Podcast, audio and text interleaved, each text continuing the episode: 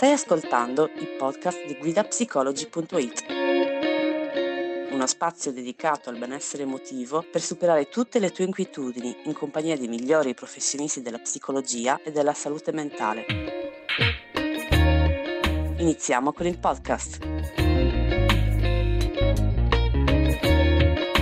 Salve a tutti, mi presento, sono Francesca e vi do il benvenuto alla diretta di Guida Psicologi di questa sera. Oggi parleremo di disturbo ossessivo compulsivo da relazione in compagnia della dottoressa Francesca Romeo.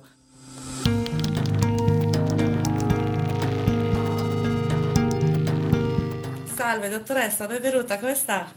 Grazie, tutto bene? Lei Francesca? Molto bene, grazie, molto bene. Le do prima di tutto il benvenuto, sarà per me un piacere poterla intervistare quest'oggi. E come accennavo a, a coloro che ci stanno già seguendo, oggi parleremo con lei di eh, disturbo ossessivo compulsivo da uh, relazione. Ma uh, prima di addentrarci appunto in quella che mh, è la tematica che affronteremo oggi, volevo chiederle se eh, potrebbe illustrarci quali sono le diverse tipologie di eh, disturbi ossessivo-compulsivi esistenti, proprio per fare un po' di chiarezza prima di tutto. Beh, intanto ci tengo a sottolineare quanto il disturbo ossessivo-compulsivo generi sofferenza nelle persone che soffrono di questa patologia. È una patologia severa, spesso difficilmente comprensibile anche per chi sta vicino a queste persone perché esce da una logica ordinaria e quindi queste persone a volte sentono no, anche la difficoltà di spiegare i loro sintomi o il loro disagio. E ovviamente questa nostra diretta non è esaustiva quindi non consentirà di dare informazioni complete, per cui invito chiunque senta di soffrire di questo disagio comunque di avvalersi di un professionista competente che possa comunque effettuare una buona diagnosi.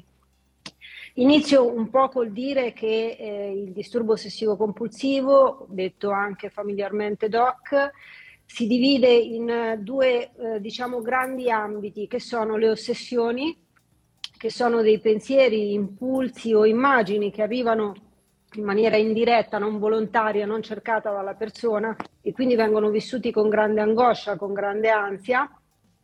E poi le compulsioni che invece sono tutta una serie di comportamenti, ma possono essere anche di natura mentale, che invece vengono messi in atto in maniera prestabilita, ritualizzata e seguendo un ordine particolare che se non viene correttamente eseguito va ripetuto, che hanno la, lo scopo diciamo, di neutralizzare in qualche modo le emozioni negative che salgono a causa delle ossessioni e scongiurare il pericolo temuto prodotto da questi pensieri ossessivi. Le macro aree, le macro tipologie che caratterizzano il DOC sono in particolare la tipologia da contaminazione o detta anche tipologia washers, dove c'è una paura importante di eh, entrare in contatto con delle sostanze che vengono ritenute pericolose e quindi infettarsi o infettare persone care, parliamo di sostanze che possono variare da feci, urine, sperma, sangue, contraendo anche malattie importanti, nello specifico HIV, epatite o Covid-19 per rimanere in un tema ormai attuale. attuale. Okay. Oppure essere anche, come dire, ehm, contaminati da persone ritenute sporche, come possono essere i clochard. In questo caso le compulsioni diciamo, più frequenti sono quelle di lavaggio, per cui assistiamo a dei comportamenti compulsivi che possono durare anche intere ore. Una persona con DOC può lavarsi le mani anche per un'ora, può consumare litri di detergenti, no? con anche danni alle mani o al corpo se parliamo di una doccia. E queste sono le compulsioni diciamo, più frequenti nella tipologia wash. L'altra tipologia importante è la tipologia da controllo, detta anche tipologia checkers, dove invece il tema è, eh, come dire, una paura di recare eh, danni importanti, di essere colpevoli di danni importanti a causa di una propria irresponsabilità o di non aver fatto tutte quelle azioni che possono prevenire un danno. E in questo caso i, le compulsioni sono prevalentemente di tipo controllante, per cui possiamo passare dall'avrò chiuso il gas, avrò chiuso la porta di casa, piuttosto che le finestre, o ancora pe- pensare di aver investito qualcuno con la macchina e quindi controllare più volte lo specchietto retrovisore, tornare indietro con la macchina a controllare o addirittura chiamare i carabinieri per essere certi di non aver commesso un danno. E ovviamente anche in questo caso la paura è devastante, è soverchiante, perché queste persone hanno questo timore che eh, domina la loro mente per quasi tutta la giornata.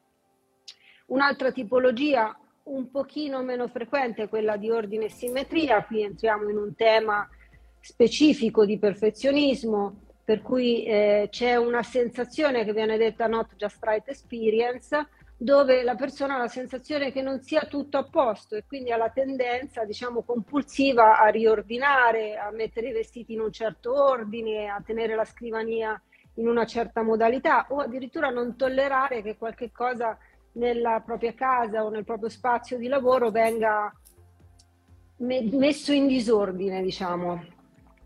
L'ultima tipologia è un pochino più complessa perché è agita tutta, giocata tutta invece a livello mentale, quindi non è agita sul piano comportamentale, sono le ossessioni mentali, dette anche ossessioni pure, dove invece la persona teme, ha molta paura di, essere, di poter essere aggressivo, pedofilo, blasfemo o addirittura omosessuale. Non è una, in questo caso un disturbo come dire, dell'orientamento sessuale, ma proprio una paura di non riconoscere come si è. Ok? E quindi ovviamente qui le compulsioni sono tutte giocate a livello mentale con delle messe alla prova, una tendenza a rimuginare molto su questo problema, su questi dubbi, senza mai trovare una soluzione e questo ovviamente produce costantemente questo stato di ansia fortissimo, di colpa in alcuni casi o di angoscia ai livelli più estremi. E poi ovviamente abbiamo il nostro doc da relazione. Perfetto, dottoressa. Infatti eh, volevo chiedere, proprio per entrare nel, nel vivo della diretta di oggi, di cosa si tratta. Allora, il DOC da relazione è una tipologia molto particolare di disturbo ossessivo compulsivo, ovviamente come dice il titolo, diciamo, è specifico per la relazione, per cui la persona che ne soffre ha dei dubbi costanti, persistenti e pervasivi riguardanti l'autenticità della relazione o addirittura le caratteristiche estetiche o caratteriali del proprio partner. Quindi c'è un dubbio costante legato all'idea che non sia la persona giusta nella relazione, che non, si, abbia, non si sia fatta la scelta giusta e ovviamente anche in questo caso avremo tutta una serie di emozioni negative che fanno da rebound dove la persona non si sentirà mai in grado di trovare una soluzione a questi dubbi che, lo, che gli attanagliano la mente.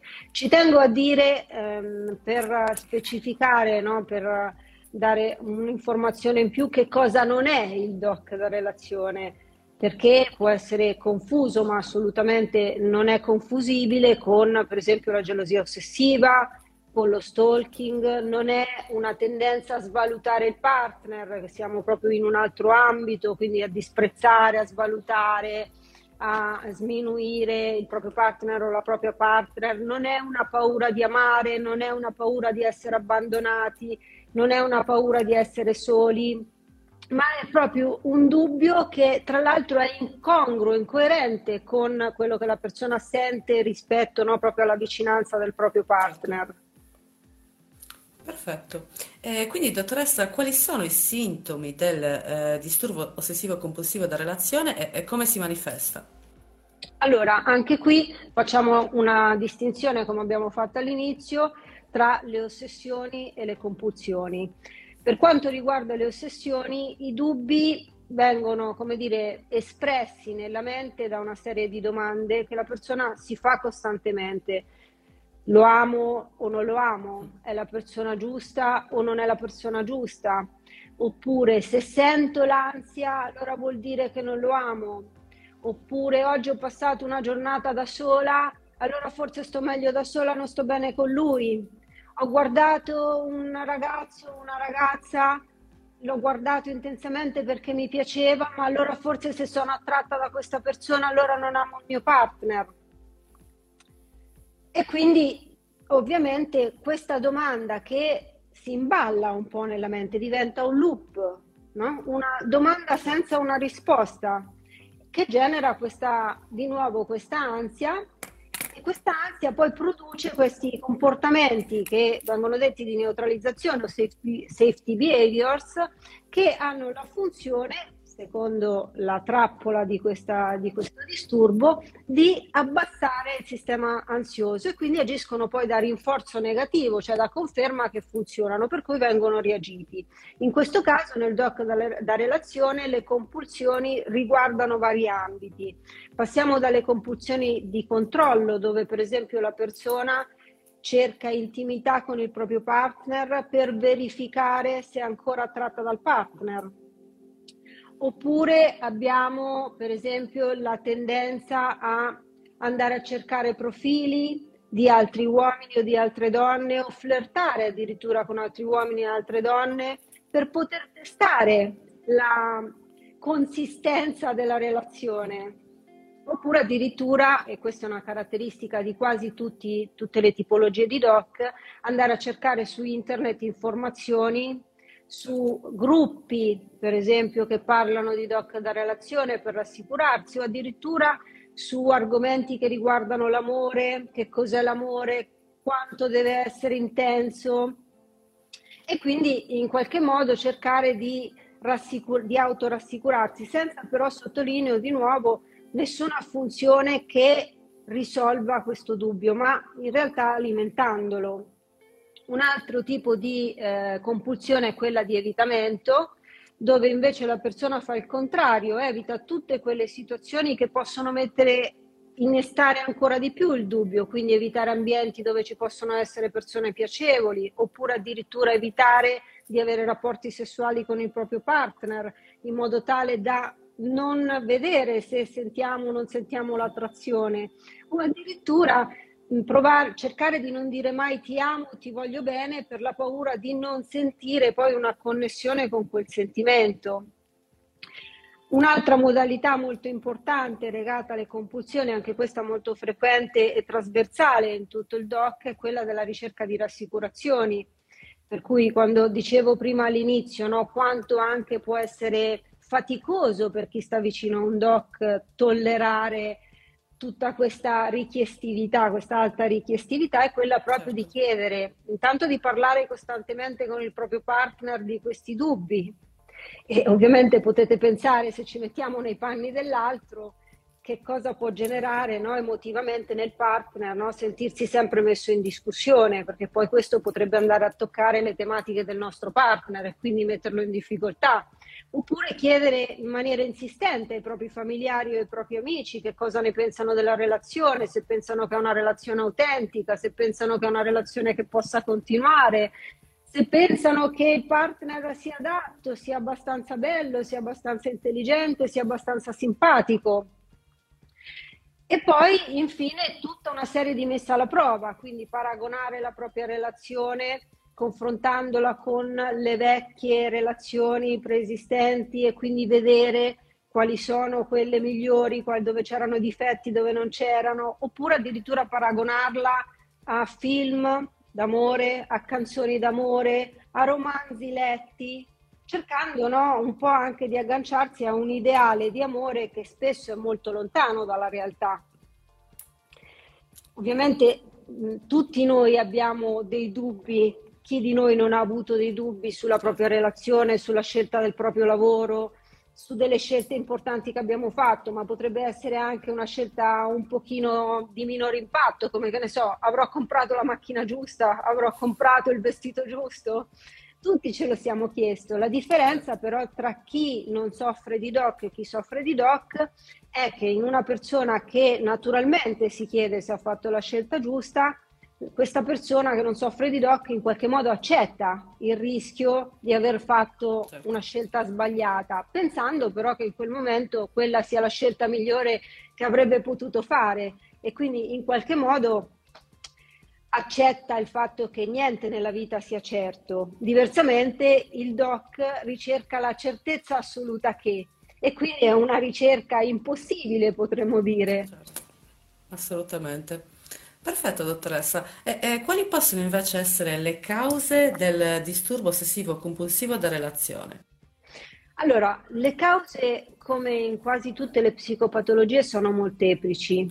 Nel caso del DOC partiamo da quelli che noi, noi psicologi, noi psicoterapeuti chiamiamo fattori predisponenti, quindi una base genetica che eh, funge un po' da baseline, da fattore di vulnerabilità che può slatentizzarsi o rimanere latente per tutta la vita, ma che comunque ra- rappresenta un po' il punto di partenza di questo disturbo. Poi abbiamo ovviamente un assetto cognitivo, una specie di app, io la chiamo, che funziona in un certo modo e che è costruita su un sistema di credenze cognitive negative, ovviamente, che in qualche modo rappresentano un po' il software della mente ossessiva.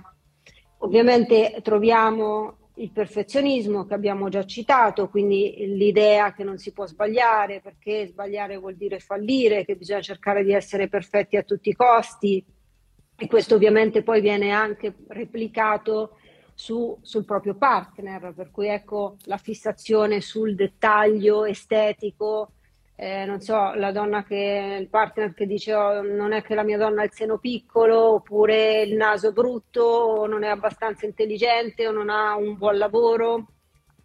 Quindi questa è una base importante su cui poi si andrà a lavorare.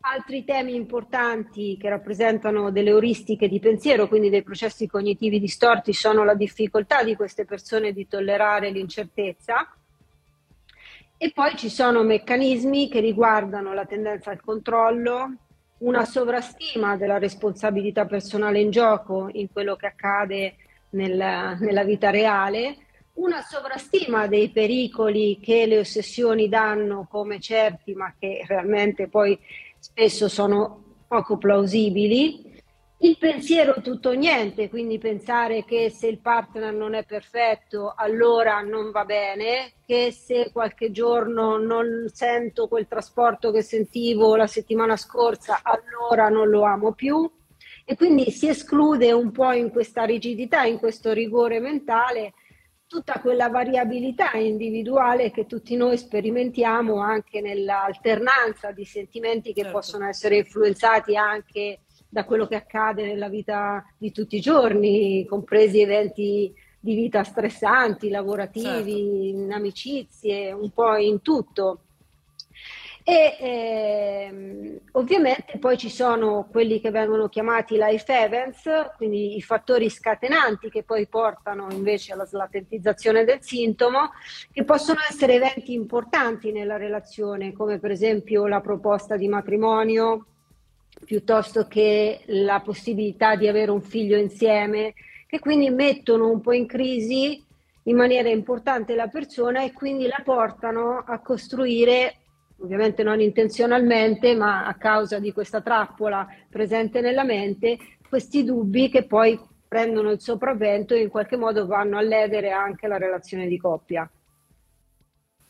Perfetto, dottoressa. Ehm, vorrei adesso chiederle ehm, come trattare il disturbo ossessivo compulsivo da relazione. Allora, eh, allo stato attuale diciamo che il trattamento più efficace sembra essere il trattamento cognitivo-comportamentale. Ovviamente il trattamento cognitivo-comportamentale lavora in maniera Mm, come dire, mirata su tre ambiti. Intanto il piano cognitivo. Spiegavo prima che il DOC è una trappola, per cui quello che fa uno psicoterapeuta è quello di aiutare il paziente, la persona, a riconoscere un po' quali sono i meccanismi di malfunzionamento di questa trappola e una volta riconosciuti cercare di maneggiarli in maniera diversa. Spesso queste persone si sentono schiave di questo disturbo, si sentono di non avere la forza di reagire, sentono che in qualche modo il doc è più forte di loro, che ha il sopravvento, che loro non hanno possibilità di padroneggiare la propria mente e quindi restituire al paziente anche la capacità di riprendere il timone della, della loro mente no? e poterla gestire, poterla affrontare in maniera diversa da come ha fatto, questo è già un potentissimo strumento che aiuta a mm, come dire, distanziarsi un po' da questa malattia. La tecnica centrale però è quella comportamentale che si chiama ERP o esposizione con prevenzione della risposta, dove si aiuta a un certo punto del percorso il paziente a esporsi alle proprie ansie, alle proprie emozioni negative attraverso anche una gestione di queste emozioni. Quindi questo è il secondo ambito, quello di comprendere che cosa sono le emozioni, come funzionano, e come anche, anche esse maneggiarle in qualche modo, no? perché tutto è dentro di noi e tutto possiamo in qualche modo imparare se qualcuno ci aiuta a gestirlo in maniera diversa da come non siamo abituati a farlo, perché nessuno ce lo insegna, perché a volte non ci sono informazioni di questo tipo. E a questo punto, una volta compreso un po' l'assetto mentale, il mindset del doc, quindi questa parte ossessiva, come funziona e come funzionano le emozioni negative e data una certa padronanza ai nostri pazienti, alle persone che soffrono di questo disturbo, si passa poi all'azione dove ci si espone alla, all'emozione negativa e si tenta di bloccare tutta la parte delle compulsioni insegnando a, alla persona poi a capire, a maneggiare diversamente con degli strumenti differenti questo disturbo.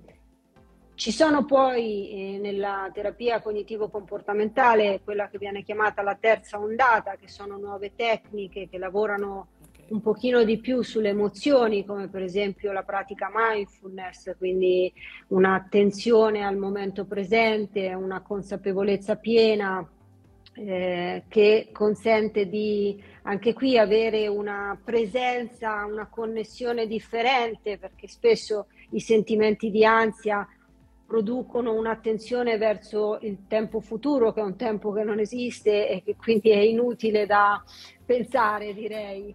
E poi c'è tutto un intervento che dovrebbe essere anche fatto in aiuto dei familiari e del partner, perché spesso anche certo. ingaggiare una comprensione a chi sta vicino a queste persone di che cos'è questo disturbo, come funziona, aiutarli anche a sorreggerli un po', un po', loro, anche i loro stati d'animo e poi anche fare in modo che diventino un po' nostri coterapeuti e quindi ci aiutino nel momento in cui le persone devono affrontare queste loro difficoltà fuori anche dal setting terapeutico.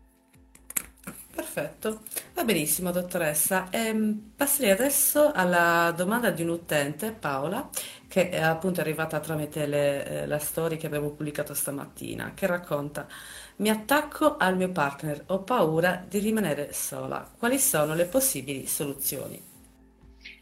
Allora, intanto eh, questo è un argomento che esula dal doc da relazione la paura di essere soli è una delle più grandi paure dell'uomo insieme alla paura della morte e della povertà.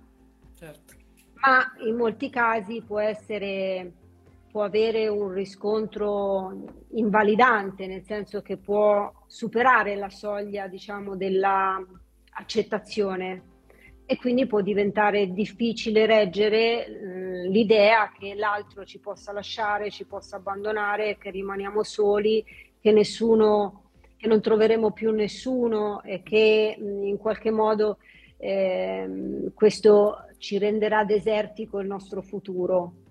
In questi casi eh, le origini diciamo sono lontane nel tempo perché spesso agganciano a temi legati alla nostra infanzia, alle nostre relazioni con i nostri genitori, a spesso traumi di abbandono che comunque vanno indagati, vanno eh, compresi in maniera importante, specifica e mh, consiglio alla nostra amica Paola di rivolgersi a un professionista che possa aiutarla a superare anche questa, questa paura così importante che è un altro tema eh, certo. centrale, mm, soprattutto attuale, no? Mm, poi spesso aggancia, mm, adesso non, non, non, non, mi riferisco al caso specifico, ma può agganciare anche a un tema di dipendenze patologiche, a tratti di personalità dipendenti e, e se fosse così in questi casi è anche rischioso il contatto con una relazione che può essere tossica o pericolosa e quindi è bene indagare per comprendere un po' quali sono le strutture di base, le dinamiche per poterlo poi affrontare e eventualmente cercare una relazione più sana, più adatta, ma anche poter tollerare, imparare a tollerare l'idea di poter stare bene anche da soli. Assolutamente. Perfetto, dottoressa. Io direi che siamo quasi giunti al termine della diretta. Non so se vuole aggiungere qualcosa prima di concludere. Ma intanto eh, mi auguro che eh, sia, siamo state d'aiuto a persone che soffrono di DOC e sollecito le persone a non vergognarsi di avere un problema, di non vergognarsi a chiedere aiuto. Queste patologie si possono affrontare, si possono gestire e si può arrivare a vivere una qualità di vita serena, sana, e molti miei pazienti che ho trattato non li vedo più, a volte li sento perché mi mandano un messaggio, ma eh, il doc può diventare un rumore di fondo se qualcuno ti insegna a trattarlo. Perfetto. Va benissimo, dottoressa. Allora direi che siamo giunte al termine. Io la ringrazio per la sua collaborazione, la sua partecipazione, è stato un enorme piacere. Grazie altrettanto per me. Grazie mille, approfitto anche per salutare tutti coloro che ci hanno seguite e vi auguro una buona serata. Arrivederci, dottoressa. Arrivederci. Speriamo che il podcast di oggi ti sia piaciuto. Ricorda che tutti questi temi sono disponibili sul nostro portale web guidapsicology.it. Inoltre puoi vedere il video completo sull'Instagram TV di Guida Psicology. Al prossimo podcast!